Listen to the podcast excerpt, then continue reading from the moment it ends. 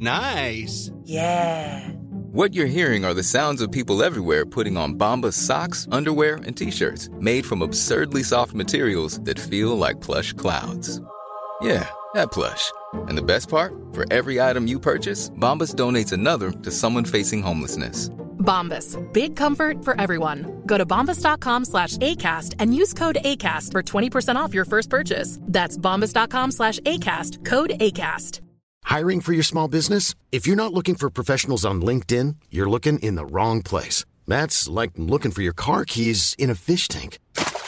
LinkedIn helps you hire professionals you can't find anywhere else, even those who aren't actively searching for a new job but might be open to the perfect role. In a given month, over 70% of LinkedIn users don't even visit other leading job sites. So start looking in the right place. With LinkedIn, you can hire professionals like a professional. Post your free job on linkedin.com slash people today. In this episode of The BelTel, King Rat, the rise of LVF leader and loyalist icon, Billy Wright. Your Britishness ever shall become unrecognizable. All my life I've heard people say, I'll be there when the day comes. Well, folks, the days have come. Up to you, You take a look back through our history and you look at the increase in the killings that happened around Mid Ulster at that time. He became a very active and very ruthless UVF leader. Thousands of people were killed in the Troubles, their lives taken by hundreds of paramilitaries. The names of those gunmen are unknown or forgotten, but Billy Wright's name lives on in infamy. To nationalists, Billy Wright was a bogeyman, guilty of conspiring in or actually committing some of the most callous sectarian murders of recent times. To hardline loyalists, though, he was a true son of Ulster. It is well known that Billy Wright was involved in numerous murders. Billy Wright was a feared loyalist killer. Now, I would have said, I would have said he was a leader, more a hero to people. With me to discuss the notorious loyalist leader is the Belfast Telegraph security correspondent, Allison Morris.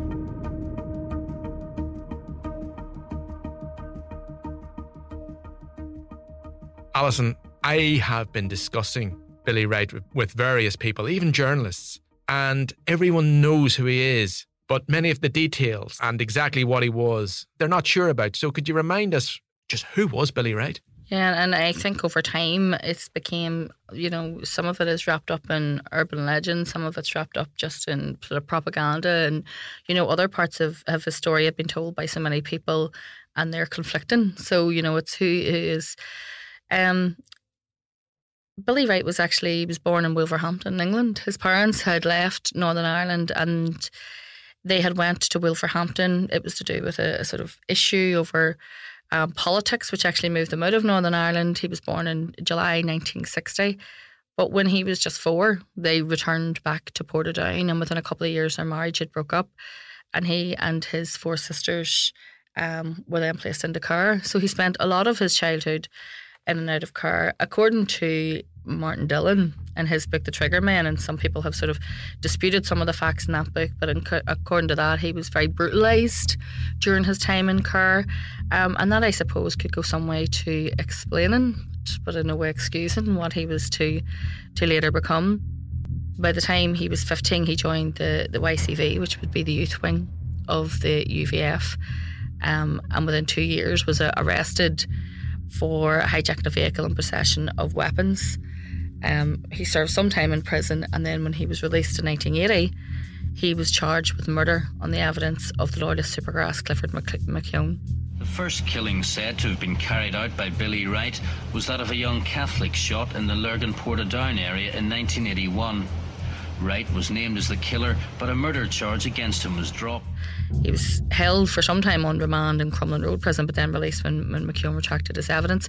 But this is an important time in the story of Billy Wright, and the reason why it's an important time is during that time in prison, he began studying the Bible and became quite a sort of sort of obsessed, I suppose, with the teachings in the Bible and how that related to his own loyalism. And this is an important detail, is because this would also shape his later activities.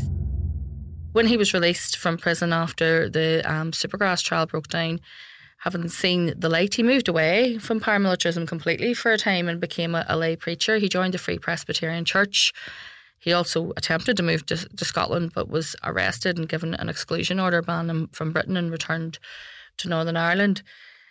He may well have stayed a preacher and stayed out of politics and paramilitarism completely. But, you know, those old enough will remember the loyalist outrage at the signing of the Anglo Irish Agreement. And that was when Billy Wright was brought back in to that sort of loyalist paramilitary world. I embraced Christianity. I, I studied in it. I believed it and still do.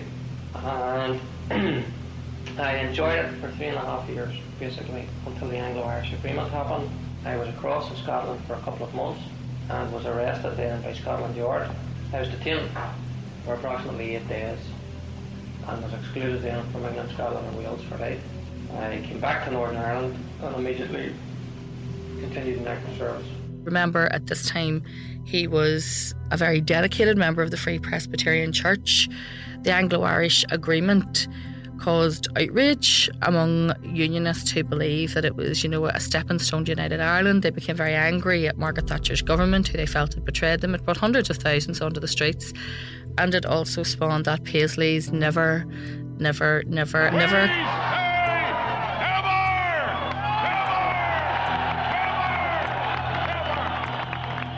It spawned that speech. He was a disciple of Paisley, so you can see how he was going to be influenced by that. And at this point in time, he believed that the UVF was the only organisation that had the, mo- the moral right to defend the Protestant people and that he was doing God's will. So he had then justified what he was doing in terms of almost, he had almost justified it in terms of some kind of holy war you know, and, and took it back to sort of biblical senses. He he did believe, whereas you know we have different views of the war here. He believed it was a religious war, it was a righteous war, um, and that I think was part of the sort of shaping of, of the person he would become. I have preached in the south of Ireland. I have preached in Cork. I have done all of that. I have a love, and still have a love for the Roman Catholic people. I detest Roman Catholicism because I believe that ultimately it will lead to the loss of countless millions of souls.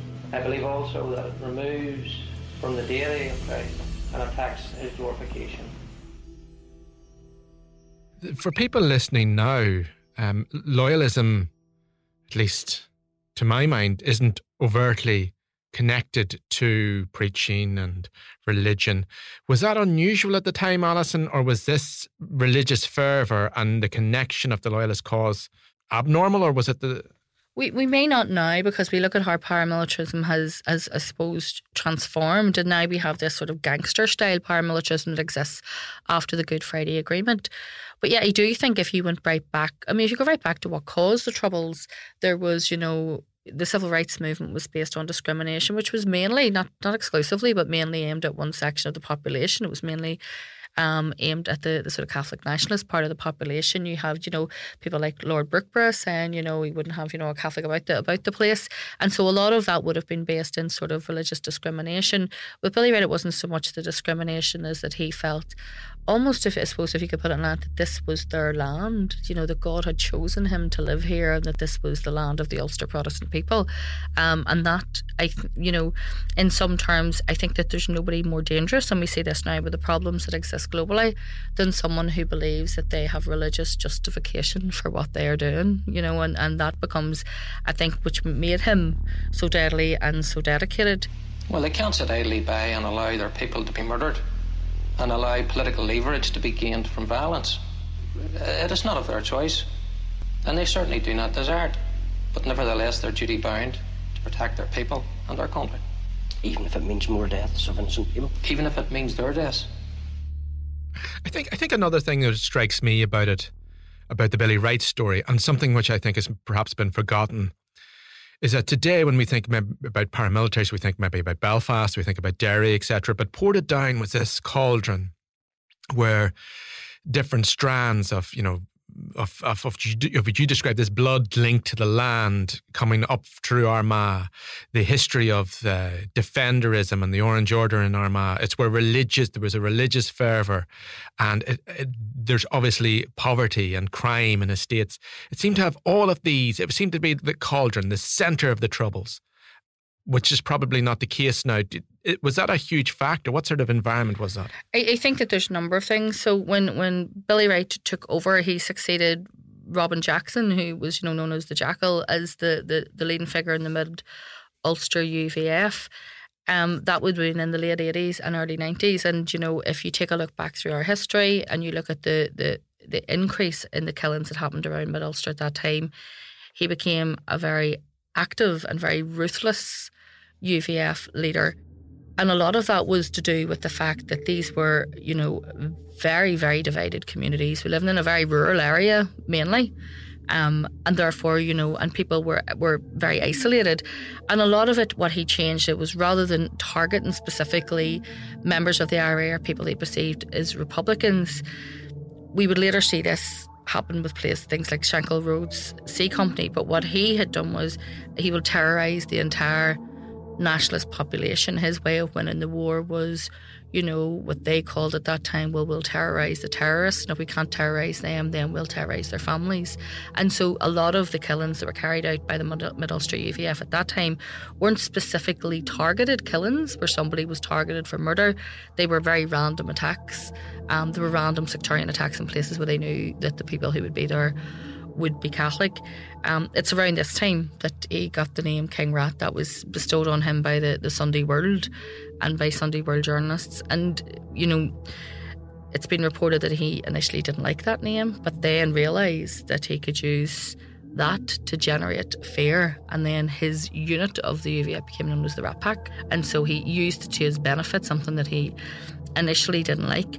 I mean, if you look at some of the attacks that happened at that time, the, the attack on Boyle's Bar and Cappagh, those sort of attacks, then he would go forward and, and sort of say, these were a sign of the success. He would claim that his Mid Ulster Union had put the, the sort of East Tyrone Brigade of the IRA on the run.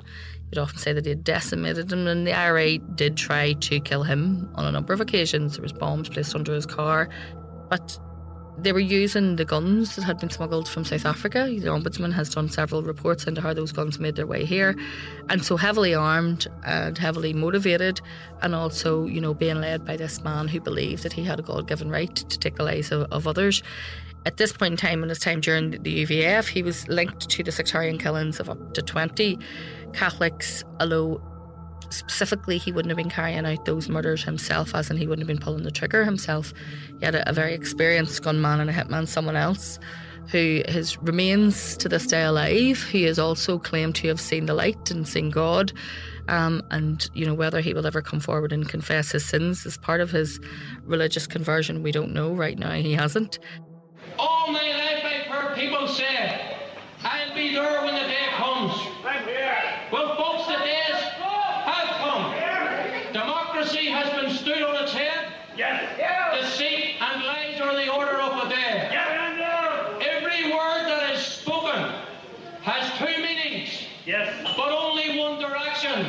Dublin, friend, put it up. Thanks for listening. And keep everything dear to your hearts. For I believe there's dark days ahead. Up to you, yeah. This is something I have found throughout my time as a security journalist. People, it's wrong for the media to portray these people, you know, as monsters or somewhere otherly worldly because it, it does away with the fact that the reason why people like Billy Wright are able to command men and get them to follow them is because they genuinely are. They have a, a charisma about them. They have something that will make people trust them and come along with them. If they were just savage monsters to everyone, well, then they wouldn't have had that dedicated, loyal following. Um, he, he looked different, I suppose, from other loyalist paramilitaries as well. You know, if you think about the sort of Johnny Adair with the, the jeans and the t shirt too small and the muscles, Billy Wright, most of the, the images that exist of him, he'll have a suit, at times he'll have a Bible in his hand.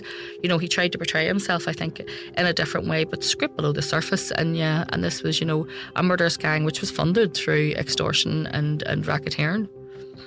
And the victims, we mentioned he's connected to at least 20 murders. I mean, some of those deaths, and we've mentioned they were entirely innocent civilians. Could we talk about some of those people? I mean, I think some of most- them the were most- very young as well. the most prominent to you, but you have to remember about 94, the Combined Loyalist Military Command called a ceasefire. So the UVF was supposed to be on ceasefire. But then Drumcree happened, and Billy Wright was a massive figure in those Drumcree protests. He could often be seen directing operations, if you like, in the middle of those riots that existed around the Orange Orders bid to, to march down um, through what was a, a Catholic area of Portadown at the Garvaghy Road. At this stage, you know, because the UVF was on ceasefire, he was meant to be on ceasefire. But he continued to carry out attacks. That Mid Ulster unit continued to carry out sectarian attacks. And I suppose probably the most high profile one of those would be the murder of taxi driver Michael McGoldrick. Um, that was, I think, when he started running into difficulties with the rest of the UVF leadership. He initially gave tentative support to what the UVF were doing in terms of the negotiations, but quickly turned away from that. He believed it was a, a sellout to um, the IRA and to Republicans in general. He continued, obviously, to cause them problems because at this stage the UVF were in negotiations with the British government and they were trying to distance themselves from the activities of the UVF in Mid Ulster, and he was later expelled and threatened with execution if he didn't leave Northern Ireland. And that is when we see the formation of the LVF, the Loyalist Volunteer Force, which we most associate Billy Wright with. So he refused to leave um, after he was told to be executed if he didn't leave Northern Ireland. He is famously quoted as saying, I've been prepared to die for many a year. I don't wish to die, but at the end of the day, no one forces their opinions down my throat. And so he stayed. So, for breaking the, the ceasefire and the alleged theft of weapons, he had taken UVF arm stumps and held on to them. He was summoned to the, the sort of headquarters of the UVF on the Shankill Road and refused to attend and continued to defy those those threats. And when he left to form the, the LVF, he took most of that UVF unit with him, and they went on then a killing rampage, it can only be said. And the LVF killed at least 14 people during that time, all of them in random sectarian attacks. None of these were like targeted IRA men, these were all random sectarian shootings. And there was a notorious attack on a mobile shop in in Lurgan yeah, and that that shows you the ruthless nature of it because there was a you know a teenage girl who was killed in, in that attack, um, and the weapons that were used were easily traceable back to the UVF because they had been weapons that had been taken, you know, in the the like of the McGoldrick murder. That weapon had ballistics history, and the Cappagh murders, you know, those weapons all had ballistics history. The, problem was that you know at that stage we remember David Ervine, who was leader of the PUP, and he was a voice for peace he was of the, the opinion that Wright had ordered the killings to try and incriminate the UVF and try and collapse the peace process, and that's why they felt that they had killed um, Michael McGoldrick. But you know, other stories then emerged later. You know, some people said that, Mike, uh, that Michael McGoldrick was murdered as a birthday present to, to, Billy Wright. You know, and, and I think that at that stage, if you look at the, the sort of nature of those killings, they were becoming increasingly out of control. Um, and they were, you know, the biggest threat to peace. And they had morphed into this gang that appeared to be untouchable in terms of how the security forces were clamping down on them, but also the fact that they had this leader who refused to bow down, not just to you know the fact that the, that Northern Ireland was moving on and people were trying to secure peace, but even to his leadership within the UVF. And yet, when he when he received a threat from his own former organisation, he was able to instantly take hundreds and hundreds of people out onto the streets of Portadown. That's perhaps the difference between Billy Wright and someone like Johnny Adair. He clearly, as you mentioned, charisma, leadership qualities, but clearly there was a lot of respect. Especially in Portadown. So he became almost like a cult like figure in Portadown. And if you look back at there's footage of that exact incident that you mentioned of, you know, bringing those people out onto the street. And I actually watched it.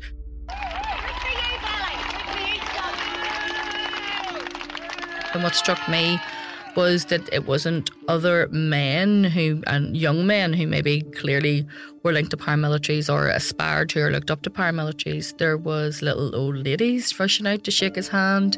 You know, there was children and there was almost hero worship of this man who was leading this paramilitary group and murdering, you know, murdering people in random sectarian attacks. He did bring people along with him. And I, you know, I do think there's an interesting case study into people like that because if you look back at, you know, those those people maybe on a more global scale who have caused hundreds of thousands of deaths, they all have to have something about them that encourages people to follow them.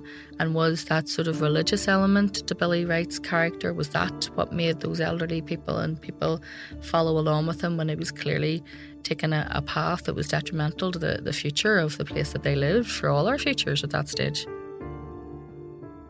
Well, it's interesting in researching this podcast, I came across sentiments uh, in Portadown again and again and again. And that is to say that people said, I don't condone what Billy Wright did, but I have a lot of respect for Billy Wright. You know, there was this, people seemed to have been in awe of Billy Wright, and perhaps some people still are. And perhaps we mentioned that the vast majority of his victims were innocent civilians. However, he intended to strike fear. He did strike fear. There's no doubt about it that the Catholic community, wide and far from Portadown, uh, were afraid of King Rat and the UVF, and bars were fortified in places it, which they never were during the Troubles, for example. And he he did kill Republicans. Bars were, were, as you said, bars were fortified. People stopped socialising outside of the home. Homes were fortified, um, and yeah, and there were there were Republicans killed. Although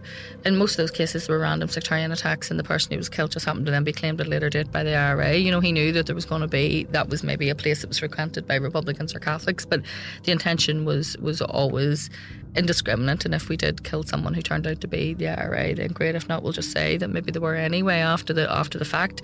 Um, and it did put it, it did put fear in people. And you know, and I I lived through those times. I remember, you know, in the early days of, of my journalism, going to speak to you know the father of one of his victims. And he took me to the graveyard where his son was buried, and it was in a, a very rural place just out, outside of outside of uh, Portadown, and he was able to show me multiple graves. There were people who were killed by Billy Wright's unit of UVF or the LVF. And for such a small community, that must have been terrifying because, you know, I came from Belfast. We had a lot of murders and sectarian murders, but you had a large population as well. You know, to have such a small population to be living under that that kind of fear must have been absolutely terrifying. And I suppose it's why the sort of, you know, the, the image of Billy Wright, either, you know, in terms of if you look back at this sort of very, very, very ruthless paramilitary leader. Or for some, and I, I think that this is the worrying fact because we're at a period now where young people are in danger of being radicalised, where he can be held up as some sort of cult figure and some sort of iconic figure to young people he didn't have to live through those terrible times. I think that his demise is maybe a moral tale as well. That you know, that if we're telling the story of Billy Wright, how he came to meet his end is probably as important as, as you know what he did during his life which we'll get to, of course. Uh, one of the things that interests me, like he was a preacher, he played the guitar. Uh, he didn't. He was a he he was clean living himself, but yet the LVF was intimately connected with crime and drug dealing. Yeah, and and that LVF gang were probably responsible at that time. You know, the, the like of um, drugs such as ecstasy, ecstasy were in their infancy in Northern Ireland, and they were responsible for flooding the place. But yeah, Billy Wright, you know, I suppose in the, you know, to, to steal a line from Scarface, he did not get high on his own supply. You know, he was not someone who indulged. He was good living. He was, you know, a Bible Bishan loyalist. Um, but then people who were around him were clearly no such thing. You know, you had people like Swinger Fulton, people who had a reputation for living a very hedonistic party lifestyle, which was inter, you know, intertwined with acts of violence. Sometimes the two things crossed over, and we see, you know, cases where they weren't even planning shootings or killings, but have been, you know, on a binge for two or three days and then decided they would in the middle of it, you know, and, and those um, th- that type of lifestyle, he did not seem to have any sort of discipline in terms of his members, but he was in terms of himself. And and I think that he thought that he was, you know, this sort of like godly leader, you know, and that he had this righteous right to, to behave in this this way. Um, and I've read sort of so many books and so many interviews with people who interviewed him and came across him personally, and everyone says the same thing that he was, you know, incredibly polite um, uh, while you were interviewing him, and that betrayed, I suppose, or the the person that lay beneath. Although everyone said there was a coldness and a steeliness to him as well. And I fell on my knees in the stairs of my house, and I apologised to God. But I told him that I couldn't have a lie, and I couldn't. I just could not bring myself to say words that I did not mean and pretend that I felt things I didn't feel. I felt contempt for the British government, hatred for the IRA, and a longing for justice for the Northern Irish Protestant. In the next episode of The BelTel, we look at Billy Wright's role in the LVF UVF feud and how the INLA murdered him inside the Maze prison. Wright had just gotten into the, the, the prison van, which was parked in the yard in between, when three INLA men. So they had a semi automatic pistol and they had a Derringer as well. and he shouted, Armed down LA volunteers, and then opened fire. This episode of The Bell Beltel was produced by myself, Ciarán Dunbar, sound designed by Graham Davidson. The clips were from the BBC, UTV, RTE, Sky, and the Ulidia Legacy Education Trust.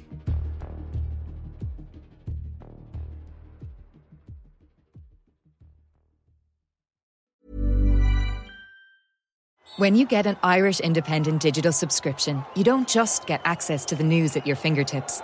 For a limited time, you'll also receive a 75 euro O'Neill's gift card. So what are you waiting for? Get the whole kit and caboodle. Visit independent.ie forward slash subscribe today. Irish Independent. Terms and conditions apply.